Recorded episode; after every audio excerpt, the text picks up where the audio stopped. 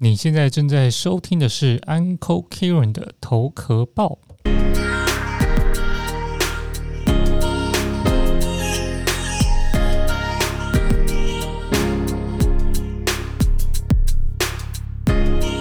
Hello Hello， 大家好啊！不知道大家最近过得如何？然后有没有注意到新闻？今天想要跟大家大家聊的呢，就是台湾的路易莎，台湾之光啊，超车了在这个台湾的星巴克。OK， 第二次第二个这个公司超车这个星巴克，之前是八十五度C哈，那大家可能觉得八十五度C已经好像有点没落的感觉哈，那但是现在台湾路易莎好十三年靠了三十九万开始，这个公司终于就是在台湾超越了星巴克。九月十七号看这个新闻报道，评价这个连锁咖啡通路这个路易莎，它是以每股一百一十八的认购价格在新贵挂牌。这个呢是继这个二零一零年的时候呢，八十五度C那时候叫 K Y， 第二家投入资本市场的连锁咖啡的业者。这也是你知道新闻报道就写说，这象征了台湾进入了咖啡市场，进入了新的发展阶段。但是呢，其实台湾发展这咖啡，其实我觉得从八十五度C那时候就已经开始在不断不断的，就是这个咖啡的行业是欣欣向荣的。所以新闻也报道呢，以这个近就是最近的这个四季的这个每股税后盈余 E P S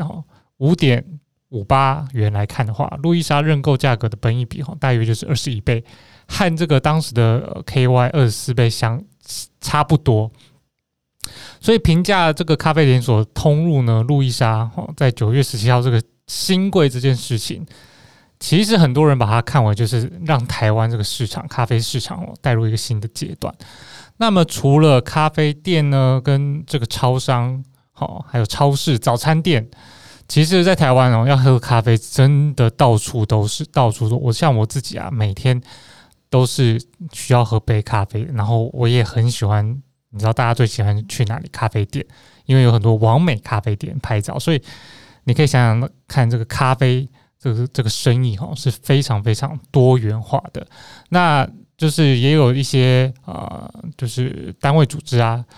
估计台湾年产值大概有八百亿的咖啡，台湾咖啡市场。那现在、哦、就是新闻媒体报道都很喜欢用战国时代来说，但其实这件事情我觉得早就已经是战国时代了。不过我们可以来今天来聊聊，就从这个呃路易莎、哦、登陆这个新贵的话，可以看出哪一些我们可以仿照的呃，不管是创业的、嗯、模式，或者是商机，或者是一些轨迹、哦、来探讨一下。那就从这个先大概讲解这个新闻报道内容。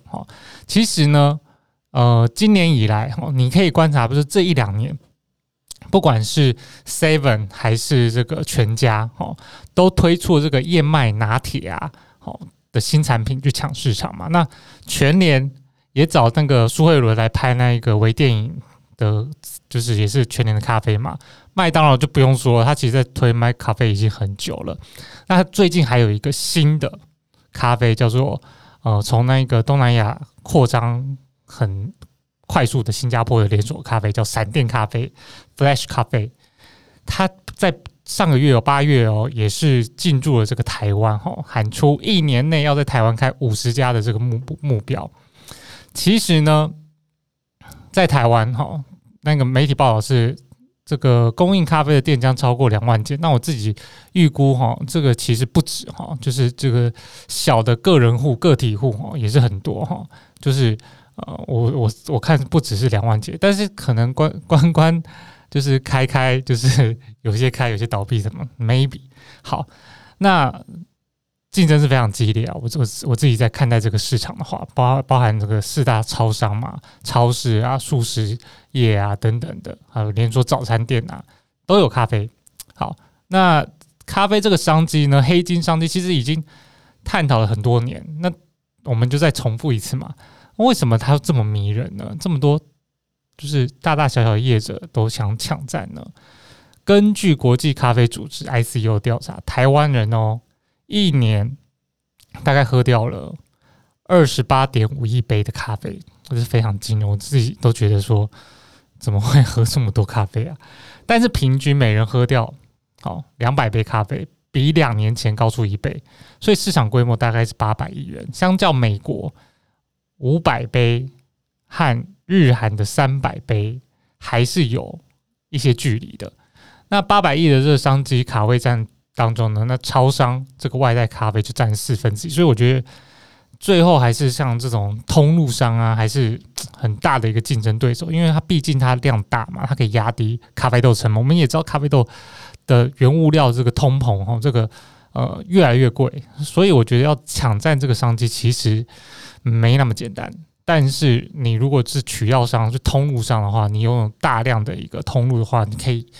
有比较多本钱去 压, 压低它的价格。那像这个星巴克，像台湾哦，常年就是龙头这个星巴克，每年也大概有超过百亿元的这个业绩。那我们刚刚有说过嘛，第一间超过这个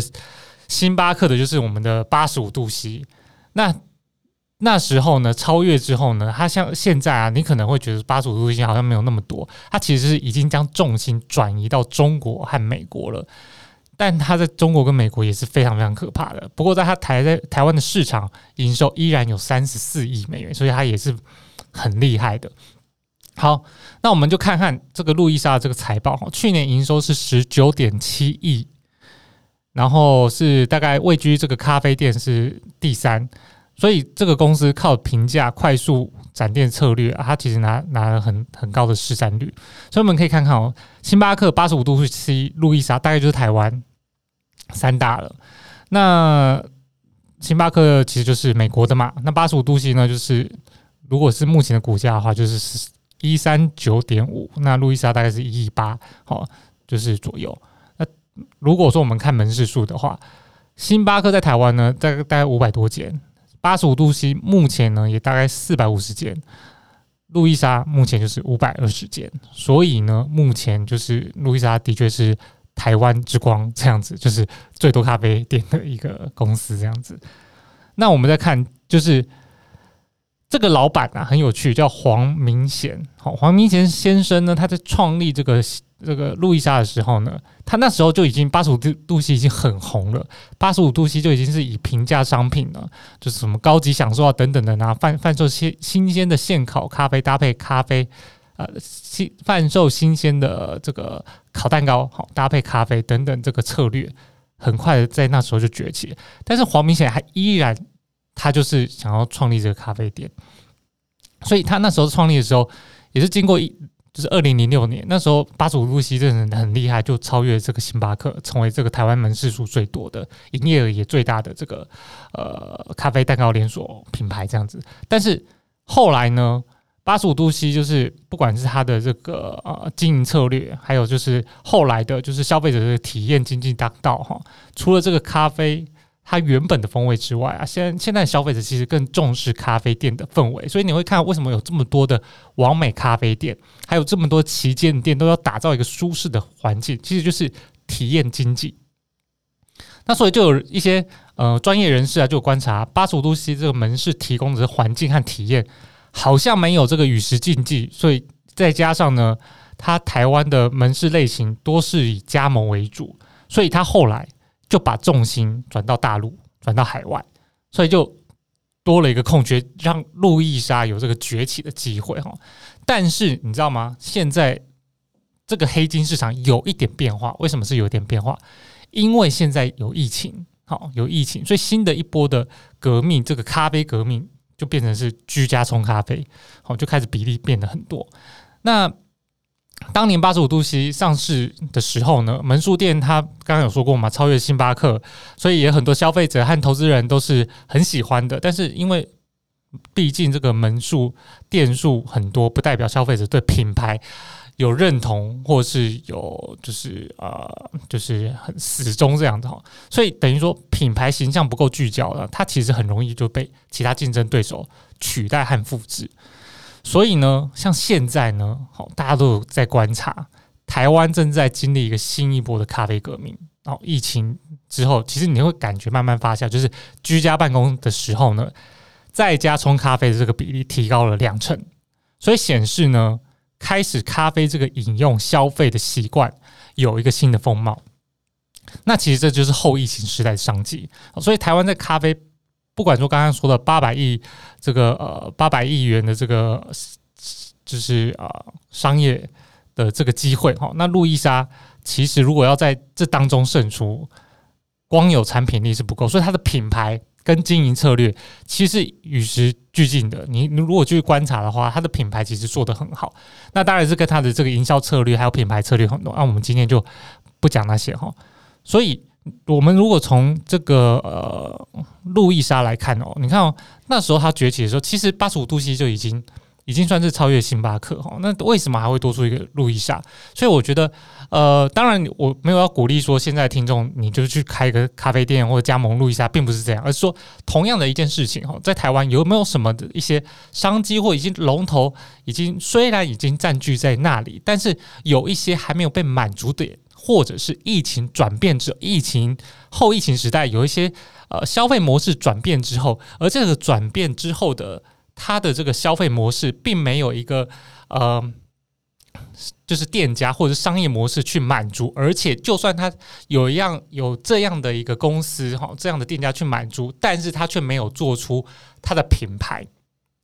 它的呃就是吸引人的地方哦。他的经营策略没有去满足的话，我觉得有很多机会大家可以去思考，哦，就从八十从这个呃路易莎这个公司，哦，崛起，我们可以看看台湾有哪一些地方，有哪一些产业是在后疫情时代它还没有被满，就是它的转变，所以突然有一些一块是没有被满足的地方，同时并没有一个品牌的粘着度在那个地方的一个。一个新商机。好，我这就是我今天想要跟大家快速分享的一个新闻消息，然后就是呃反正就是也是很 random 就是录了这一集，就是想跟大家讨论一下，就是一起 brainstorming 看看有什么新商机。如果你想到什么，欢迎你留言给我，在我的 I G 上面留言给我都可以。如果你觉得今天节目内容对你有帮助的话，请你不要吝啬，拜托分享你的 I G 限动，把我的节目分享在你的 I G 限动，并 tag 我。我的账号呢是 Uncle Kieran Uncle Kieran U N C L E 点 K I E R A N。同时呢，我的 YouTube 和部落格文章都叫 Uncle Kieran， 你都可以 Google 得到。好，所以欢迎大家追踪分享。那拜托哈，就是有任何的想法呢，就是到我的 I G 上面，到我的 I G 上面留言给我，留言给我，我都会回，好吗？好，那就是我们下次再见喽。